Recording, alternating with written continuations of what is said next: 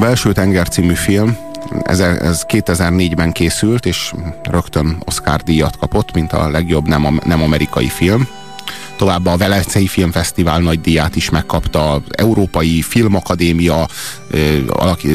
Filmakadémia, az a Javier Bardemet értékelt a legjobb alakításért, és a legjobb idegen nyelvű film lett a Golden Globe-on is, tehát nagyon sok díjat besöpört.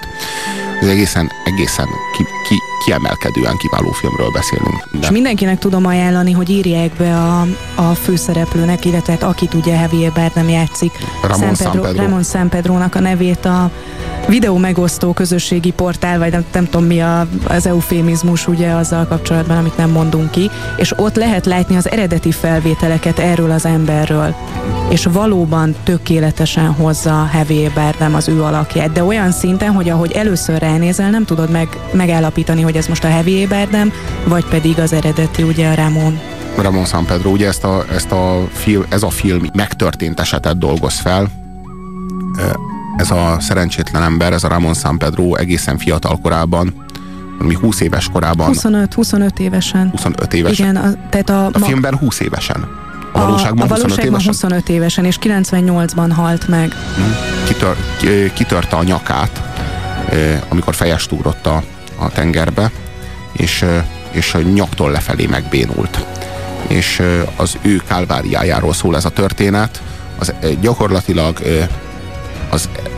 az eszmélésétől kezdve folyamatosan meg akarja ölni magát, csak nincsen meg hozzá az eszköze, mert hogy ha valakinek nem mozog a keze, ha valakinek nem mozog a lába, ha valaki nyaktól lefelé teljesen béna, az nem képes arra, hogy megölje magát, és másoknak van kiszolgáltatva minden tekintetben. Tehát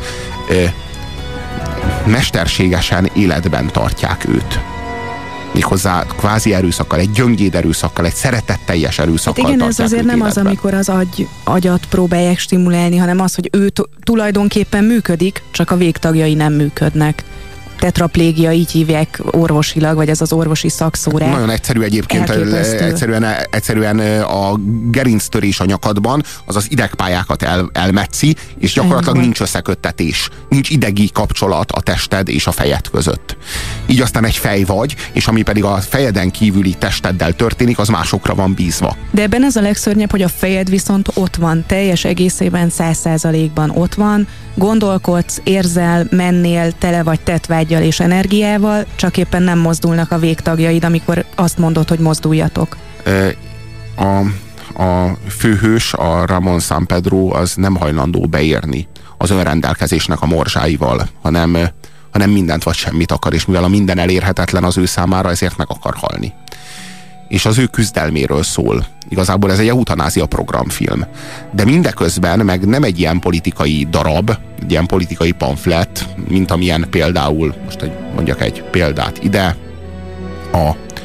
a Larry Flint a provokátor, mondjuk, hanem ez egy kifejezetten erős magánéleti dráma, egy személyes dráma.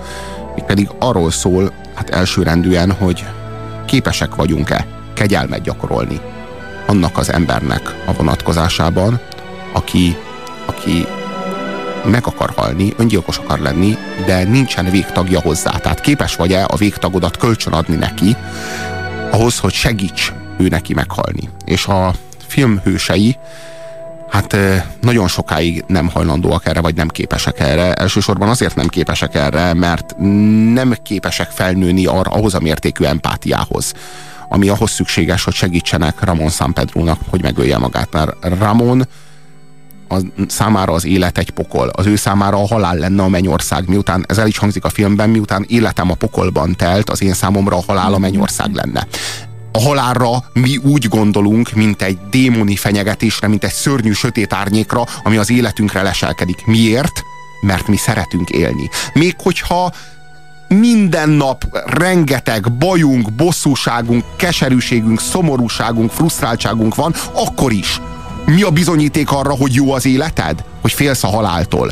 Az az ember, aki óhajt meghalni, mint Ramón Sampedro, annak az élete nyilvánvalóan egy pokol. És ezt kell látni. Tehát azt kell látni, hogy nem a magunk, tehát a halál az mindenkinek a számára személyes. És te, amikor más haláláról beszélsz, akkor is a saját fejedben élő halálképet vetíted rá arra az emberre. És ez az empátia hiányosság, mert az ő halála az ő személyes halála, és ha az ő halála az ő számára egy mennyország, nem, egy megváltás, akkor a te saját halál elképzelésed, a rávetítése az ő személyére, az maga az empátia hiányosság. De érted, az ő családjának az értékrendjében a halál az valóban egy olyan, ez egy gyilkosság, hogyha ők ebben segítenének. Plusz ők szeretik Ramont. De bocsássál meg, ne haragudjál. Ott van a sógornője, aki folyamatosan ápolja, eteti, igen? Mosdatja, mindent csinál vele. Igen, és akkor elveszíteni a kis védencét, vagy miről beszélünk? Igen, benne van ez is, nyilván benne van ez is. De... tudtam, hogy te ezt fogod megfogni, de nem erről van szó. Ő szeret valakit, és azt gondolja, hogy minden módon megpróbálja az ő életét jobbá tenni. Na. Én is azonnal vágnám el a nyakamat, hogyha meg tudnám tenni, és tetraplégiás voltam. De nem ítélhetsz el valakit azért, mert nem akar megölni valakit, akit szeret. De és nem öli meg. Ő csak a kezét kölcsön adja neki, hogy az megölhesse magát. Jó, és akkor ezek után sok elmebeteg szerinted, hogy mondta, én nem öltem meg senkit, én csak kölcsön adtam a kezemet, hogy ő meghallgasson. Jaj, de nem, tehát, most ne hozzunk más példákat. Itt van egy ember, aki tökéletesen az ura az értelmének. Itt van egy ember, aki 100%-osan beszámítható. Igen. És ő meg akar halni, és érthető, hogy miért akar meghalni. Az, hogy egy ilyen szituációban te önmagadra gondolsz, hogy úristen, mi lesz velem? Én gyilkossá válok, nem pedig ő rá, aki akkora bajban van, amekkora bajt te el sem tudsz képzelni, hogy milyen lehet így élni, és nem 2 hetet, és nem 2 hónapot, hanem 28 évet így élni. Képzeljed el, és nincs a környezetedben egy ember, aki megkegyelmezne neked, mert fél ettől a halálmumustól, ami az ő életében egy ilyen sötét árnyék, és nem tudja elképzelni, hogy a más számára nem az, más ő számára nem a megváltás. Nem, ő nem a halálmumustól fél, ő az elvesztéstől fél. Ő a gyilkosság mumustól fél. Egy szeretett embernek az elvesztésétől fél, pláne úgy, hogy neki kéne eltenni őt lábalól. Na, ez az önző szeretet. Ez a film az elengedő szeretetről szól. Ez a film az irgalmasságról szól. Egy embernek az oldaláról szól, az elengedő szeretetről. Aki végül is képes rá. Aki képes végül felnőni erre a szintre. De én ezért nem ítélem el azt a 3 embert, akik szeretik ezt az embert, és nem tudják megtenni azt, amit ő kér tőlük. Relatív dolog ez az értékítélet dolog. Tehát, hogy így nem ítélem el, nem tartom annyira, mint azt, aki végül képes megkegyelmezni neki. Miért akarsz meghalni?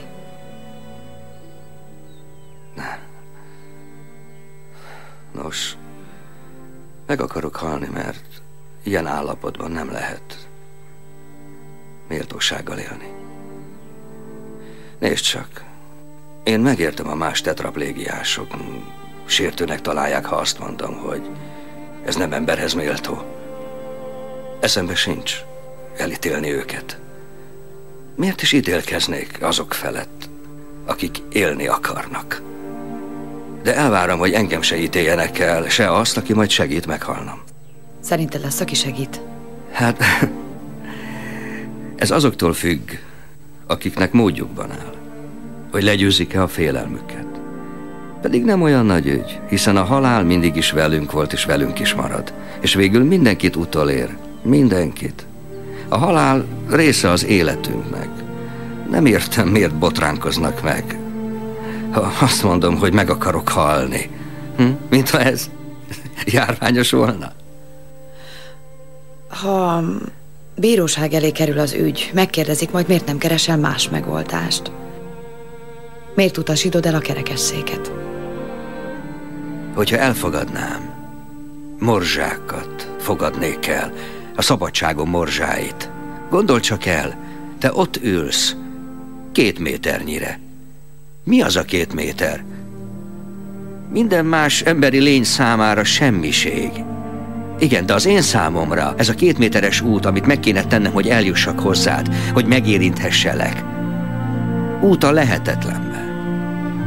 Ábránd, vágyálom. Ezért akarok meghalni. Letelt a 3 óra. Jól van.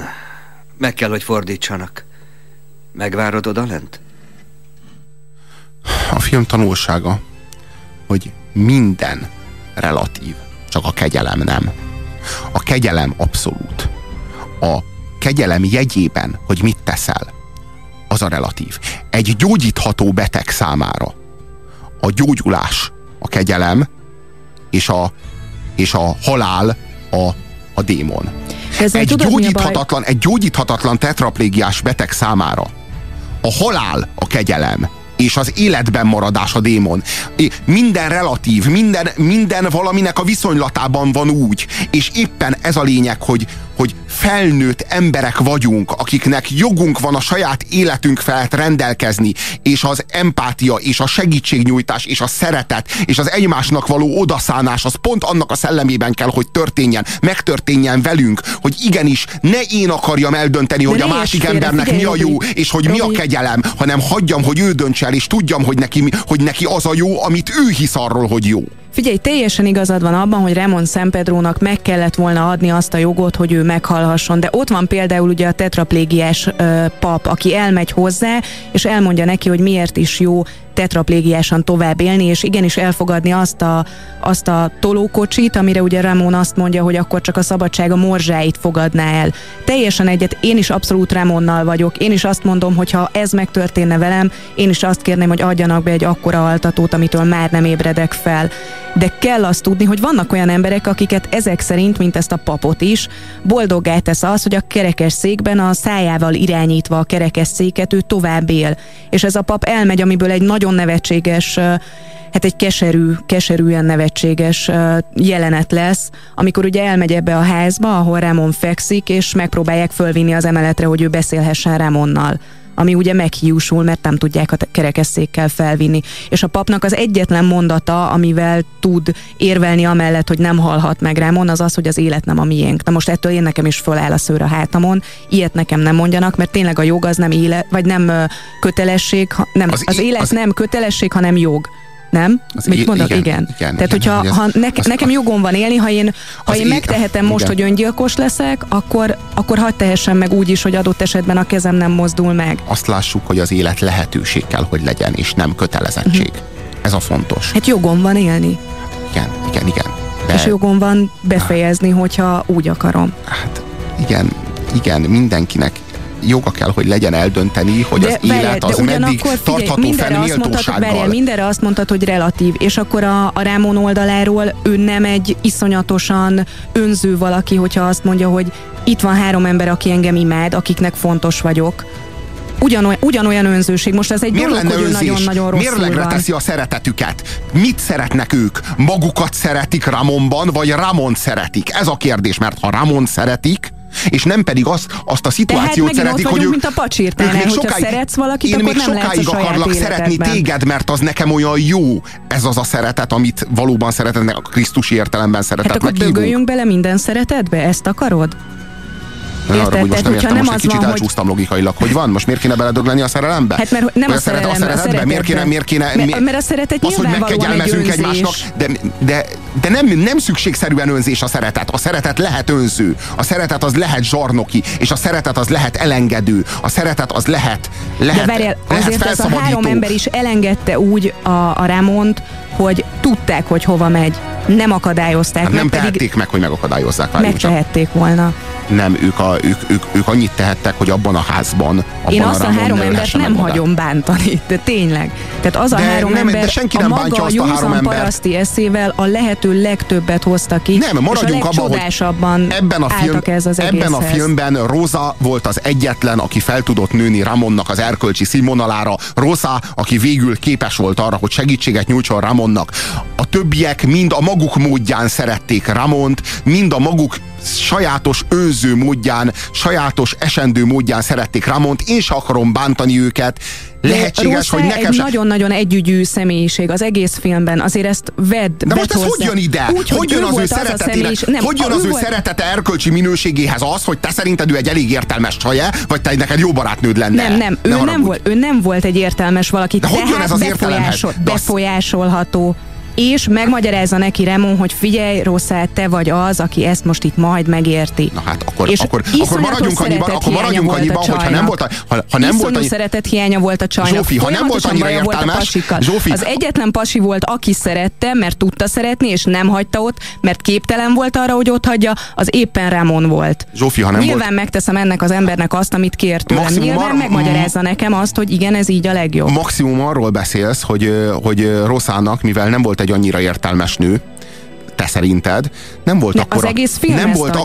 volt akkora az egója, hogy az az útjába álljon a kegyelemnek, hogy az az útjába álljon a szeretetének. Neked. Igen, igazat adok neked. Na hát akkor úgy tűnik, hogy ez a gát, és ezt a gátat kellett volna áttörni. Most az a kérdés, hogy mihez ragaszkodsz jobban? Ahhoz, hogy te egy mennyire értelmes és mennyire kifinomult ember vagy, vagy ahhoz, hogy mekkora kegyelmet, vagy mekkora segítséget tudsz adni annak, aki éppen rászorul, annak, aki éppen a segítségedet kéri, mert akkora bajban vagy, amit elképzelni hát nem tudsz. Ebben a pillanatban nem tudnék választani. Tehát, hogyha nekem ott lenne egy nagyon jó barátom, akit nagyon szeretek, és évek óta ápolom, és tetraplégiás, nem tudom, hogy de nem az a lényeg, hogy te hogy tudsz választani. Te megtennéd. Most nem, lehet, hogy Zsófi, lehet, hogy én sem tenném meg, na, de ha én sem tenném, de nem az a lényeg, hogy én mit tennék, hanem Zsófi, nem az a lényeg, hogy én mit tennék meg, és mit nem tennék meg, hanem hogy mi a helyes. Lehetséges, hogy én is könnyűnek találtatnék ennek az erkölcsi mércének a viszonylatában. De ettől még nem lesz helyes, amit nem lenne helyes, amit teszek. Itt most ex-katedra kijelentesz dolgokat, de nem tudom, mert ehhez kéne egy élő ember, aki tetraplégiás és kéri a segítségemet, akkor dőlne el a dolog. Én nem vagyok annyira gőgös, hogy kimerjem jelenteni, hogy igen, 2 perc alatt meghoznám ezt a döntést, és segítenék neki meghalni. De azt meg kimerem jelenteni, hogy ez lenne a helyes döntés. 1 éve hívott fel minket. Azt hitte, szó szerint segítünk neki meghalni. Elmondtam neki, mi az, amit ajánlunk. Pszichológiai és jogi segítséget. Ciánt viszont nem teszünk a szájába. Szörnyen begurult. Csalóknak nevezett meg, szóval letettem a kagylót. Pár nap múlva újra felhívott, már nyugodtabban. Meglepett a logikája. Sosem ingott meg? Soha. Ez fontos. Mióta él így? 26 éve. Amióta az anyja meghalt, a sógornője gondozza. Jó, így? Tedd kicsit följebb a karomat. Így. Köszönöm.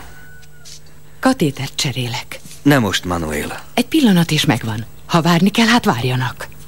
José felesége, Ramón bátyjáé. A birtokból élnek, meg van egy kis konyhakertjük is. És ők mit gondolnak erről? Én azt gondolom, joga van így dönteni. De úgy gondolom, amit kér, az nincs rendjén. Miért nincs? Én a legjobbat akarom neki. Mi mind a legjobbat akarjuk neki, érti? Akkor miért akar meghalni? Hogy juthat eszébe ilyesmi? Ez nem észszerű, ahogy ő mondja. Én nem fogok segíteni neki, és nem adok engedélyt senkinek sem a családból, hogy segítsen neki. Úgy éljek, hogy nem adok. Nem tudom, tehát ebben a sztoriban ténylegesen arról van szó, hogy képesek vagyunk-e arra, hogy segítsünk valakinek öngyilkosnak lenni, és félre tudjuk-e tenni az erkölcsi skrupulusainkat, hogy úristen, az ölés, a gyilkosság, a szörnyű bűn, nem veszem magamra ennek az erkölcsi terhét, hanem látom ebben a dologban a valós erkölcsi motívumot. Tehát nem maradok meg a tettnek, az anyagi síknak a szintjén, hanem a mélyére látok az egésznek, és látom azt, hogy igen, ebben a helyzetben igenis a segítségnyújtás az ő számára abban, hogy meghalljon, az a kegyelemnek az útja, az a segítségnek az útja, az az igazságnak az útja, az a Krisztusnak az útja, ha úgy tetszik. Tehát, hogy ez a helyes hát, és jó. Hogyha már itt tartunk, és akkor a krisztusi elvek szerint az öngyilkosság is az egyik legnagyobb bűn. Tehát Krisztust azért ebbe ne keverjük bele. Tényleg? Igen. Tényleg, hol mondta azt Jézus, hogy az öngyilkosság bűn? Bocsássál meg, hát melyik evangéliumban? Melyik evangéliumban van erről szó? Tehát most ne arról beszéljünk, amit az egyház tanít erről, maradjunk az evangéliumoknál, ha már krisztusi szellemet idézzük fel. Megnézem. Egyébként azt nem tudom, hogy tudjátok-e, hogy Ramón Sampedro az egy költő is volt, és a filmnek a végén elhangzik az ő egyik verse. Ez egy csodálatos vers, és akkor hallgassátok meg Ramón Sampedrónak azt a versét, amely éppen erről a dilemmáról, éppen erről a fájdalomról, és éppen az elengedő szeretet képességéről, és éppen a halálvágyról, és arról a borzasztó fájdalomról, és arról a szörnyű sötét emlékről szól, amely Ramón Sampedrót a tengerhez köti. tengermélybe, súlytalan szép lebegésbe, hol az álmok teljesülnek, hol hogy a vágy beteljék végre. Tekintetünk visszhangozza szavak nélkül, be a mélybe, tovább, a mindenen túlig, csontok közt útján a vérnek. Ám de felébredek mindig, s holt akarok lenni végre. Örökre fonja be ajkam hajat sűrű szövedéke.